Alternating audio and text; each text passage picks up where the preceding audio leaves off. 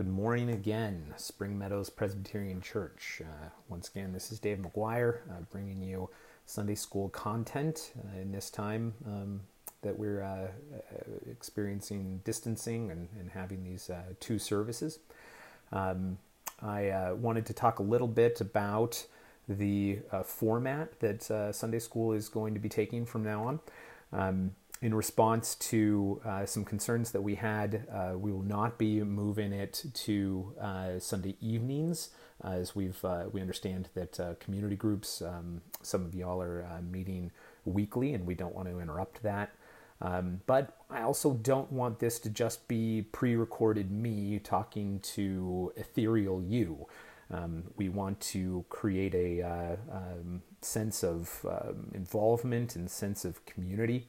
Uh, and thus, what we'll be doing from now on is more of a uh, panel format. Um, I'm going to ask uh, certain folks to, to come um, alongside of me and uh, to interact and respond and, and question and dialogue uh, as we go through this content. Um, and then what we'll do as a corollary to that is um, we're going to uh, send out a list of questions every week uh, that will be posted to Facebook and, and emailed out um, that you can maybe briefly discuss with your family members or discuss online in, uh, in our um, forum on Facebook. Um, and uh, hopefully that will um, uh, help us to, to feel more connected to one another in this time. Let's pray. Lord, we ask that you would help us to be bold and confident in what we believe and why we believe it. Help us to know your word and know you, and uh, help us in this time to um, to engage and, and be worthy of uh, being your emissaries, Lord. In Jesus' name, amen. Every believer confident. Uh, it's really apologetics for um, the, the ordinary Christian. Uh, Scott Oliphint, who teaches apologetics at Westminster Theological Seminary, writes that apologetics is premeditated evangelism.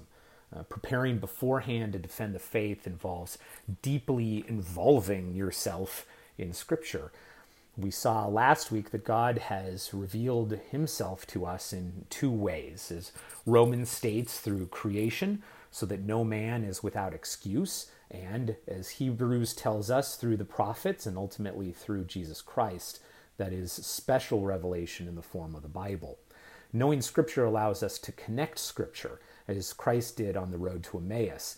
Connecting Scripture allows us then to answer objections to Scripture, which we are sure to confront when we proclaim the radical and uncomfortable truths of the gospel. What we don't want is a full throated defense of generic theism if we are to convince a friend or acquaintance of the existence of a prime mover or of a, an ultimate being or even of a personal God, and that friend dies that night, they will go to the same hell they would have gone to if they'd remained an atheist. Apologetics must be steeped in Scripture. We don't want to, uh, we don't come to the, the conclusion after reasoning and thinking and pondering the evidence that Scripture is ultimate authority. This elevates our reasoning, our thinking, and that evidence to the level that we are judging Scripture. We sit in judgment of Scripture if we can use our reason and evidence and thinking to prove it. Um, now, reason and evidence may be used to support the ultimate authority of Scripture. Uh, we pre, but we presuppose the authority of Scripture based on the fact that God exists apart from creation, decided to create, and then condescended to us in order to tell us a little bit about why He did what He did. Um, so then you may be asking if Scripture is the ultimate authority, does it need to be defended? Uh, some of you may have heard Charles Spurgeon quoted as saying, There's no need for you to defend a lion when he is being attacked, all you need to do is open the gate and let him out. And he is correct. The truth of God is not something that relies on me and what I know, as stated previously. Does this, however, alleviate me or you, for, uh, for that matter, of an obligation to study this truth in the way that God has provided? In other words, is it enough to simply state the gospel and be done, or is there work to do thereafter? And how does the Bible address this? And we see this in the very early part of the Bible that God uh, defends his glory. God came down to our level, that's condescension, to reveal who he is, what he's like, and what he wants from us. Um, Adam and Eve are in the garden in Genesis, and the serpent is there also. And the serpent then becomes the adversary who questions and objects to God's word, God's promises, and God's authority. Uh, let's look at Genesis 3 uh, very quickly. Now, the serpent was more crafty than any other beast of the field that the Lord God had made. He said to the woman, Did God actually say, You shall not eat of any tree in the garden?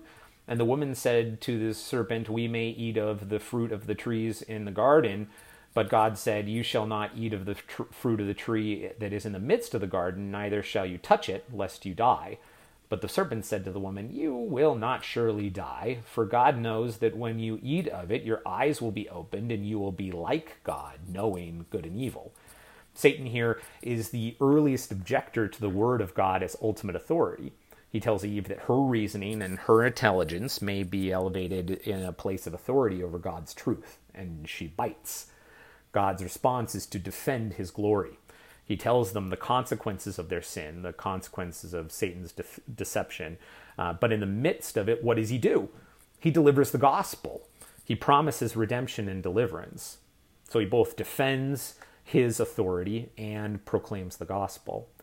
In the Exodus, we see it again God showing that his word, this time through Moses, is the ultimate authority. Could Moses have walked into Pharaoh, demanded the release of his people, and walked out successful on the first go? Well, of course he could. God is sovereign. However, the hard heartedness of Ramesses was there so that God could assert his authority over the gods um, whom Egyptians would have placed above him. Pardon me. Moses was an inadequate apologist. He had difficulty speaking, he was timid, and yet he did what God called him to do defend his faith. Isaiah tells us that God is jealous of his glory. He will not share it with pretenders. He is the creator and sustainer of the universe, and anyone or anything that human hearts would put in his place must be called out for what they are idols. False gods offer false salvation. Again, we see God asserting his authority against those who would object to it. So let's read again uh, this week 1 Peter 3 15 through 16. Uh, but in your hearts, honor Christ the Lord as holy always being prepared to make a defense to anyone who asks you for a reason for the hope that is in you. Yet do it with gentleness and respect, having a good conscience, so that, when you are slandered, those who revile your good behavior in Christ may be put to shame. Looking at the context of the letter, Peter writes in a time of persecution and suffering. The inclusivity of paganism excludes the exclusivity of the truth claims made by Christians. Thus, driven from their homes, their livelihoods, and their communities, Peter calls them to bold, boldness. He does not say, hey, hey, I know it's rough out there, so let's be quiet about what we believe until all this blows over so you can remain comfortable. To the contrary, he calls them to prepare to defend their faith. Farnham, in his book, points out helpfully first, we begin the process of preparation with settled assurance that's Farnham, those are Farnham's words of Jesus' identity and lordship. To honor Christ as holy is to set him apart in your heart. Knowledge and confidence are key here. Know who Jesus claimed to be and know that his resurrection confirms those claims. When God's word is our ultimate authority, Jesus is truly the only way to salvation. And if that's the case, we must necessarily share it with those whom we encounter. But preparation is needed. One doesn't go on a trip without making sure that she has what she needs in order to make that trip successful. I don't leave the house without checking my pockets for what. And I can almost hear you saying it through the internet phone, wallet, keys, and mask now, I suppose, as well. How do we prepare to give a defense? Understanding theology, doctrine, renewing our minds through meditation on Scripture. You ask me how I know he lives. He lives within my heart is a terrible way to defend the truth of the gospel. We know that our hearts constantly ebb and flow, and our, our emotions give way to defeat and doubt sometimes. So, knowing what God says about himself helps us to remind us of ourselves of his promises, and those promises reassure us of the truth, which in turn gives us the confidence we need to defend what we believe.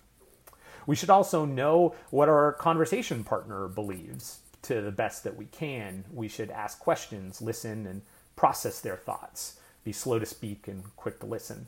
This is how we show gentleness and respect. We care about the person we're talking to as a person. Thus, we want to know how she sees the world. A friend of mine considers herself an atheist, so I asked her to define that. And she told me that she's never really thought about it. But after some back and forth uh, questioning, we were able to figure out that in her worldview, we all live in a cold, purposeless, impersonal universe fueled by randomness and chaos, and that the source of any and all good is solely humanity. There is caring in the universe because I care, she says. With further questioning over time, it comes out that she also believes in karma. So, in sort of processing what she said and what she believed, I, I was able to ask her okay, so this cold, purposeless, impersonal universe, fueled by randomness and chaos, will do good things for you if you do good things, and bad things for you if you do bad things. How does impersonality know good from bad? The irrationality of her beliefs had never struck her before. And I was able to discuss that with her because I listened to what she had to say and compared it to what I know about the universe from Scripture, what I presuppose because God has told me it's true. Three, uh, we need to encourage conversation, be winsome in how you address things. There will be antagonism because unbelievers hate the gospel. As we addressed last week, they are in a relationship of wrath with God and as his enemy, they seek to mock him, and by extension, then us. Don't give in to the sinful temptation to engage in kind. Rather, be kind. Gentleness does not imply weakness. To the contrary, one who uses insult and anger in conversation is likely lacking in confidence in his viewpoint and needs to belittle you in order to bolster his point. The final point that Peter makes um, are the final points rather that uh, Peter makes are directly centered on the heart and actions of the Christian. He addresses the good conscience and good behavior in Christ of the believer. Regular reflection, consideration, and repentance are necessary for good apologetics.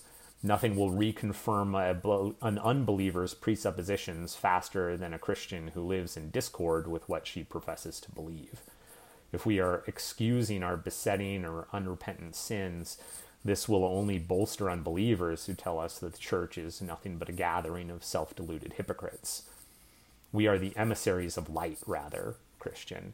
As Paul tells us in 2 Corinthians, or as some would say 2 Corinthians 4, this is 3 through 6. And even if our gospel is veiled, it is veiled to those who are perishing. Uh, like I said, they are in, they are enemies of God. In their case, the God of this world has blinded the minds of unbelievers to keep them from seeing the light of the gospel of the glory of Jesus Christ, who is the image of God. For what we proclaim is not ourselves, but Jesus Christ is Lord, with ourselves as your servants for Jesus' sake. For God, who said, Let light shine out of darkness, has shone in our hearts to give the light of the knowledge of the glory of God in the face of Jesus Christ. Defending the glory of God should be in our bones. Everything good emanates from it. Why do we love? Because God is love, it's His character. Why do we care for one another? We are made in His image. We reflect the community found in the Trinity. How do we know these things? They are found in His revealed word to us and are therefore worthy of defense.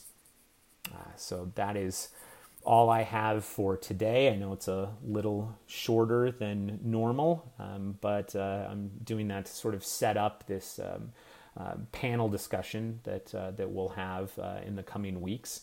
Um, I thank you for listening and thank you for your continued faithfulness to our church. Um, and uh, please uh, reach out to me with questions. I'm available via text or email or, or on Facebook um, and would really uh, love to hear back from you. Um, let's pray.